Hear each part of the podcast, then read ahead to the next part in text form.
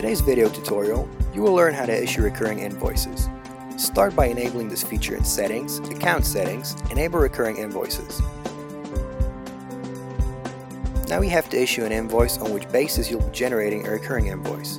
In the first video tutorial, I showed you how to issue your first invoice. The link to that video is in the description box below.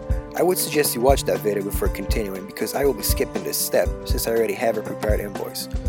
Once you generate your invoice, go to Income, Recurring Invoices, New Recurring Invoice. Here you can enter the name of the document, type, and select on which invoice it will be based on. Simply type in the invoice number and the system will find it. Next, you can select when the recurring invoice will be generated, as well as its frequency.